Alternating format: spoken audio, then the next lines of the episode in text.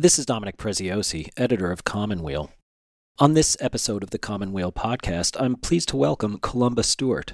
He's a Benedictine monk and scholar, and since 2003, the executive director of the Hill Museum and Manuscript Library, known as Himmel, in Collegeville, Minnesota. Renowned for his work with international church leaders, governments, and cultural organizations, he's supervised the digitization of manuscript collections from Europe, Africa, the Middle East, and India.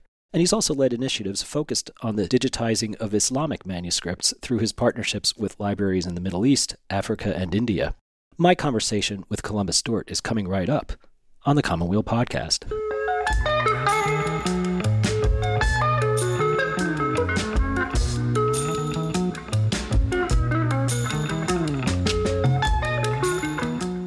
Columba Stewart, thank you for being on the Commonweal podcast.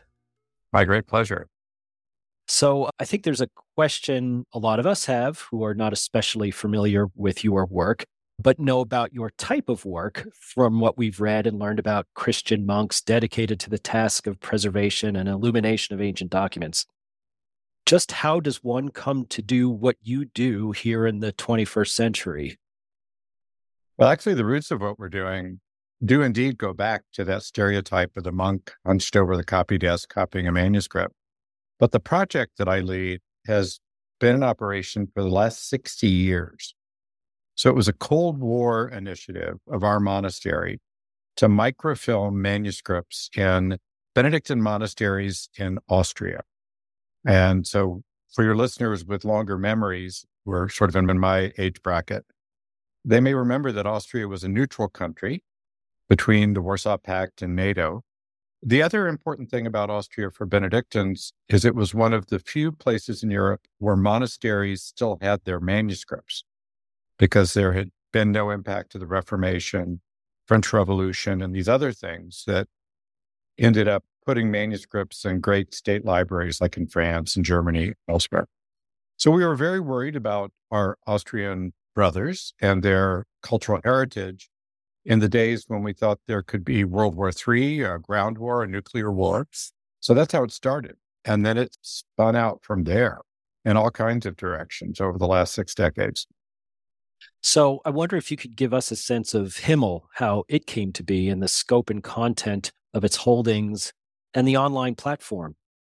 Happy to. Well, we began simply as the monastic microfilm library. And so the roots are in the microfilming started in the 1960s.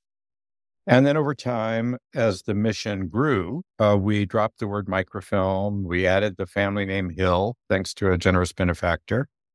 And uh, our name today is the Hill Museum and Manuscript Library, but we call it Himmel. And we're in a kind of a region that has a lot of people of German background. And our monastery was founded from Bavaria. So there's a pun on Himmel, of course, because it means heaven. And when you come to visit, our space is actually in a basement. We do have windows, garden level, I think is what they call it in the real estate business. So it's a pun that you go down to Himmel, where you encounter the heaven of the study of manuscripts. So from that small beginning in Austria in the 1960s, we soon in the 70s did a pioneering microfilming project in Ethiopia with Eastern Christian manuscripts and then worked across Europe. In 2003, we made two important turns. One was to finally embrace digital because we thought the quality of digital imaging had, by that point, surpassed 35 millimeter format microfilm. And the second thing was, while not leaving Europe entirely, our principal focus turned toward Christians in the Middle East. So we began work in Lebanon, soon in Syria, Southeast Turkey, eventually in Iraq. And, so building up the Eastern Christian manuscript holdings as a counterpart to all the Latin things that we had done in various European countries.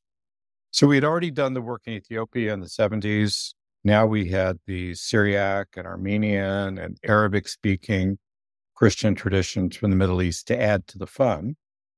And then from 2011, we began involvement with collections of Islamic manuscripts, starting in the holy city of Jerusalem because we'd done some Christian work there.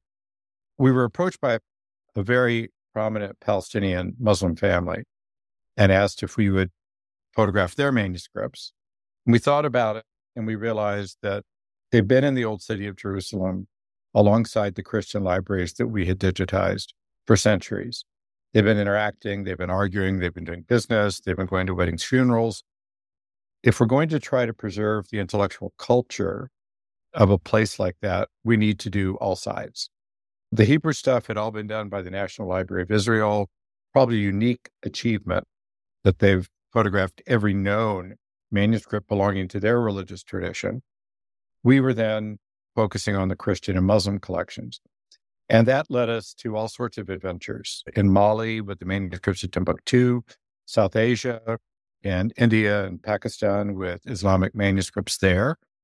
So these days, our work is both Christian in Europe and the Middle East and Islamic in Africa and South Asia predominantly. Yeah, that leads me to uh, another question. It's something I want to draw on in an interview that you did with Harvard Magazine a few years ago. And you've just begun to speak to this with your last comments, but you discussed the expansiveness of your project, saying that you'd already done a lot of the Christian material and that growing the library's collection means also preserving Islamic and East Asian materials. And I was struck by something you said that in that interview. You said heritage is heritage, and the intellectual argument is why not get all the material of all the sides? And I wonder if you could elaborate on that idea a bit, that capaciousness that ex- is expressed by that statement, heritage is heritage, and maybe how it informs you individually in your work. Well, I think these days, from a Catholic perspective, we've learned over the last several decades that we need to engage with the other churches. And so we've learned the value of conversation on a Christian level.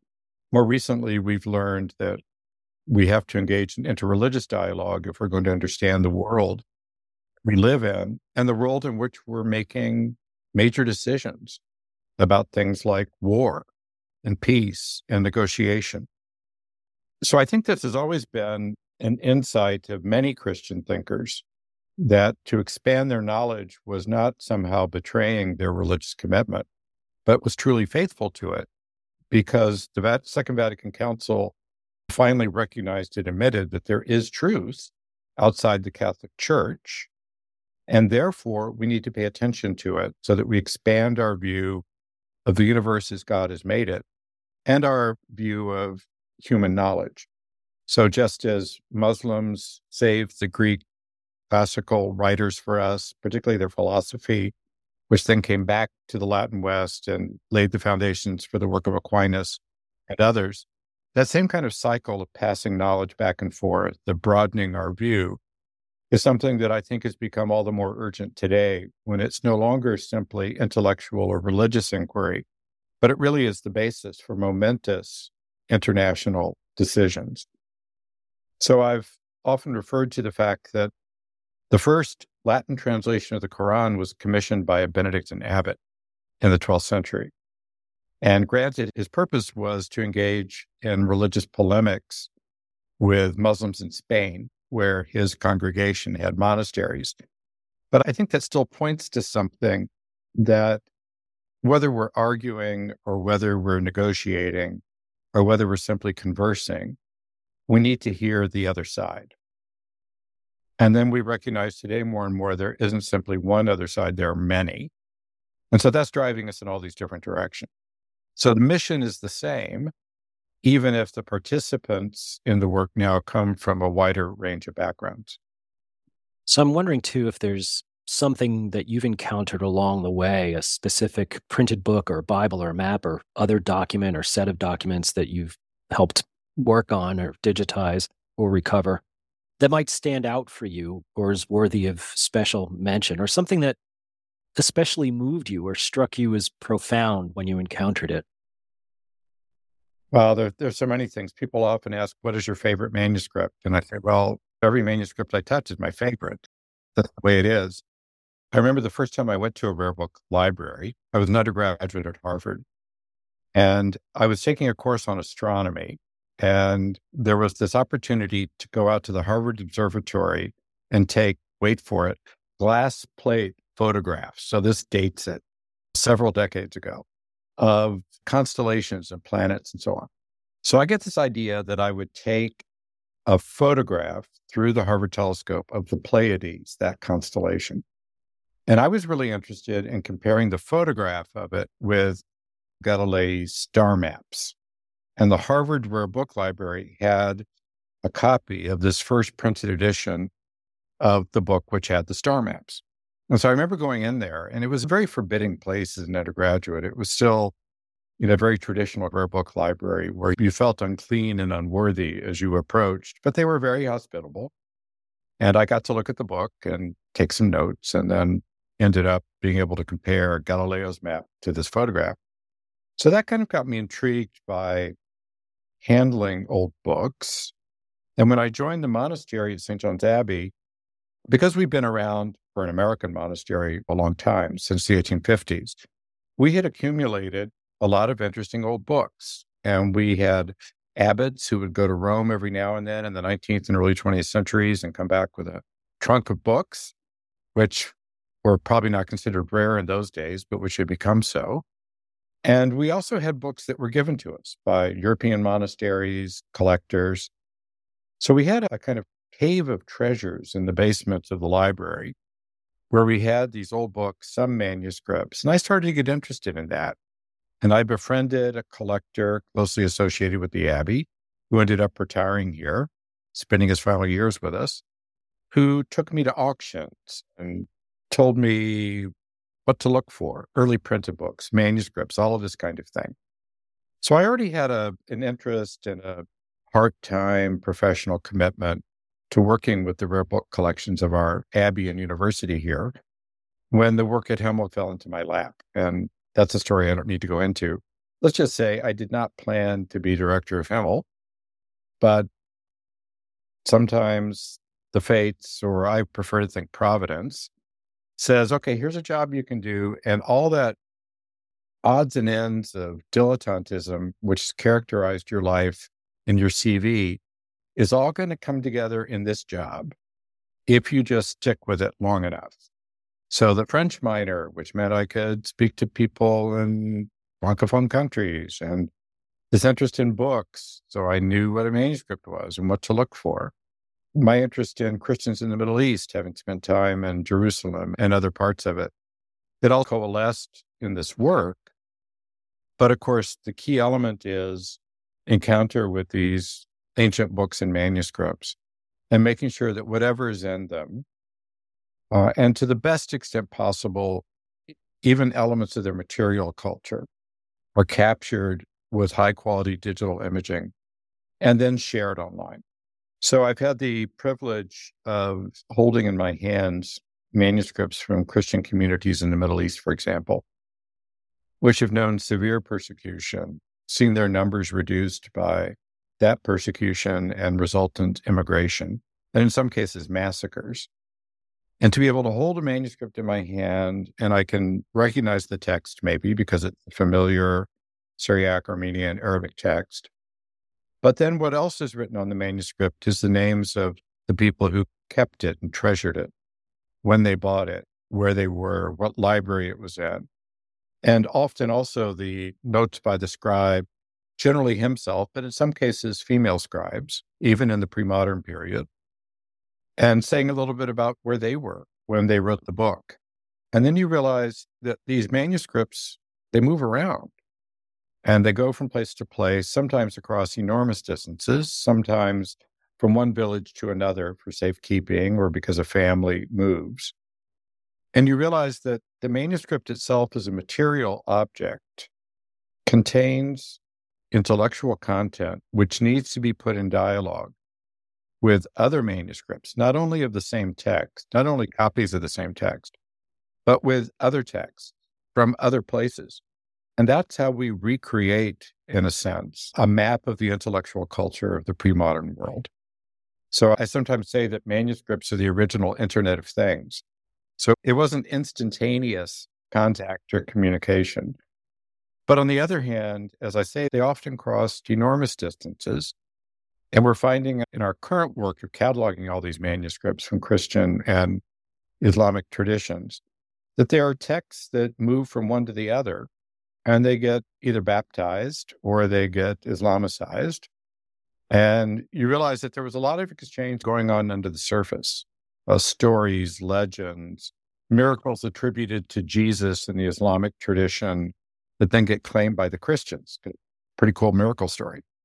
And so that's intellectual exchange, as I say, is helping us recreate some understanding of what people were thinking about during these incredibly significant periods of history, which are not unlike our own.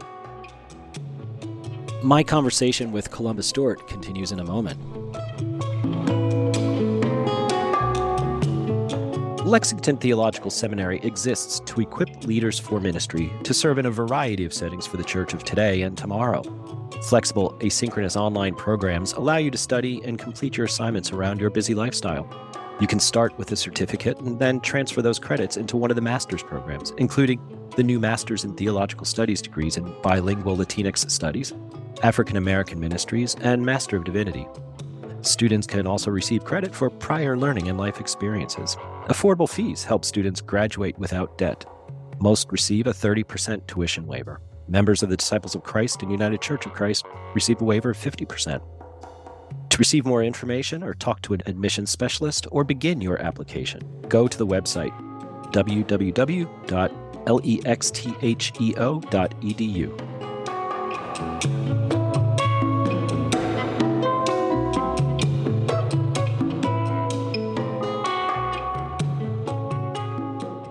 So it seems to the outside observer, to somebody like me who, you know, you see you doing work like this, and just the logistical undertaking of it all seems very complicated. You know, embarking on a specific project to photograph documents in, or manuscripts in a very distant or hard to get to place that may be experiencing upheaval or war. How do you get started? How do you how are you put in touch with the communities and organizations that hold these materials. How do you go about gaining their trust? It's a process, and often it's a multi step process. So sometimes we're approached, and in other cases, we're aware of a collection or a place where we would like to work. The key is finding somebody who is an introducer or influencer, typically a member of the community in question or a very trusted outsider somebody who's spent a long time with that culture, who speaks the language, knows the tradition. And then when we have that direct introduction, we get to work on demonstrating the fact that we come from with an attitude of respect. We come from a position of desire for mutual understanding. And we make it also clear that we regard the people we're speaking with as potential partners so it's not that we're coming in and doing something for them. In fact, the, our whole approach is the opposite of the old colonial model, where you have a snatch and grab of cultural heritage, take it to a museum somewhere. Instead, we work with them to train members of their own community or tradition how to do the work. And they're the ones who actually handle the manuscripts. So when it becomes clear that we're approaching them as brothers and sisters, as opposed to somebody coming in, say, thinking about this as an example of foreign aid or providing a service for you, that instead we're helping them preserve their own culture, it changes the dynamic and it softens the fact that we're foreigners. I'm an American. That doesn't always work so well in some places. Being a monk is tremendously helpful, even with the Muslims that we work with because a Benedictine monk is the very Platonic form of not for profit. So it's clear I have no commercial edge. I'm not getting any personal advantage out of this. This really is for a shared goal of preserving knowledge. And we also hope furthering understanding. And since we work in so many places where communities feel under pressure, Christians in the Middle East, Muslims in a place like India, where there, there are millions and millions of them, but they're a minority and a, an increasingly threatened minority. That really signifies. Yeah.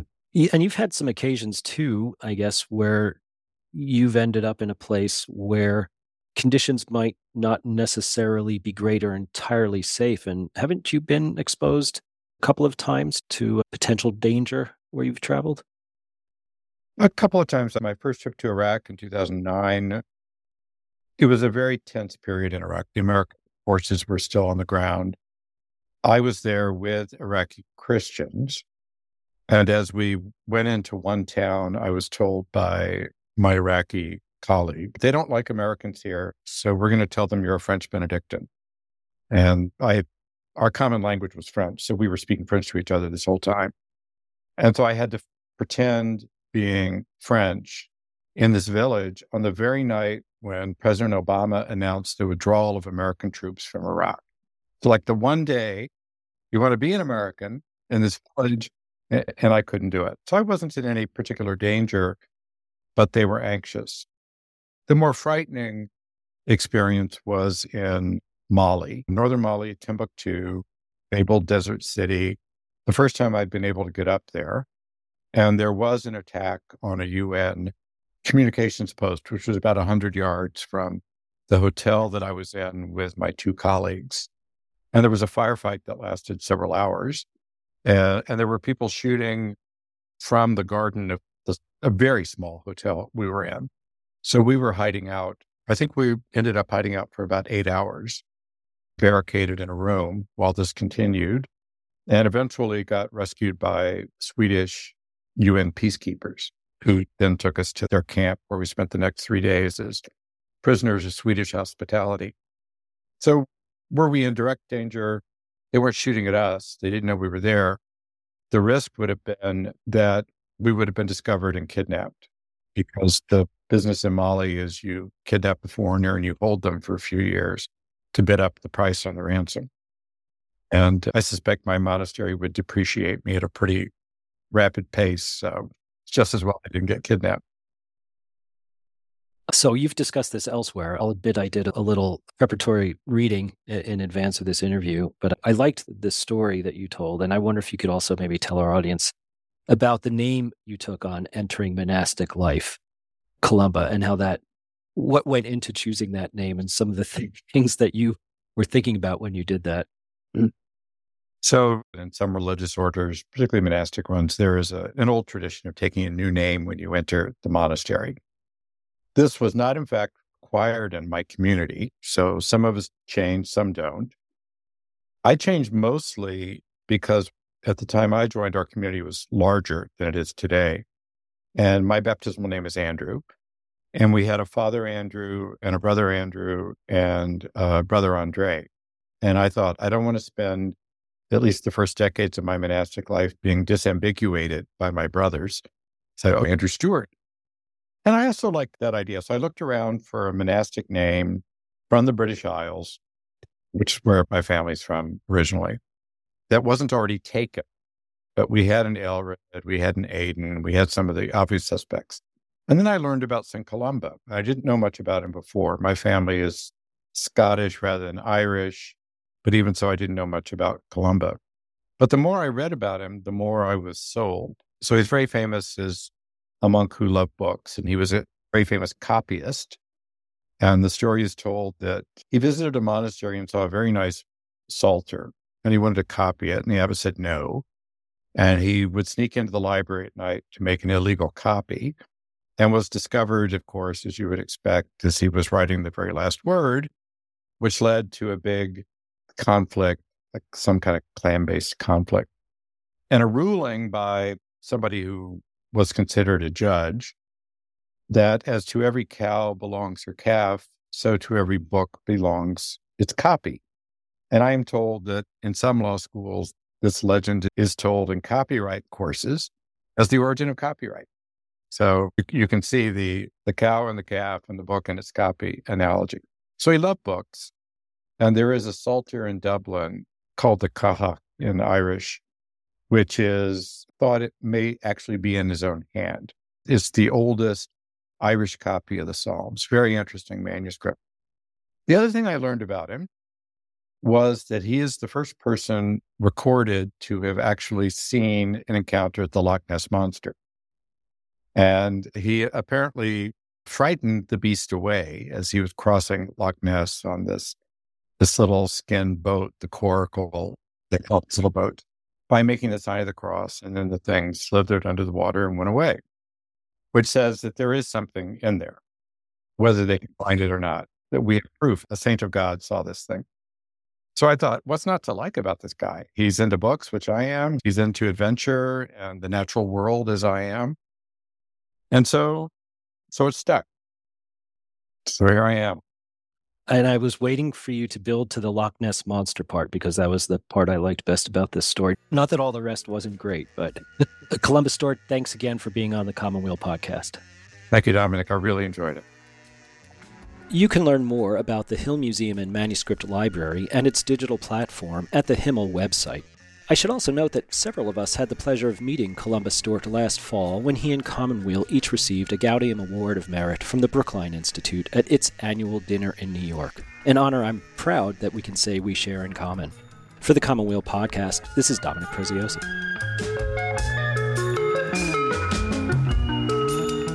The Commonweal podcast is produced by assistant editor Griffin Oleynick and the Commonweal staff in partnership with Sandberg Media. Wally Boudway composed the music, and David Dalt did the editing. For the Commonweal podcast, this is Dominic Preziosi.